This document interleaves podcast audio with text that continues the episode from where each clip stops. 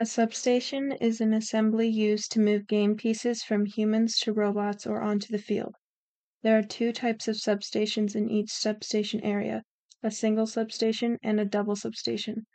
Each substation contains a portal, a three dimensional volume through which humans transfer game pieces to robots or onto the field. We recognize that some individuals may need an accommodation in order to use the substations. Please see the language at the start of Section 8 Game Rules Humans Information. Each alliance's double substation is attached to and in line with their opponent's alliance wall. Each substation is an in line with the guardrail.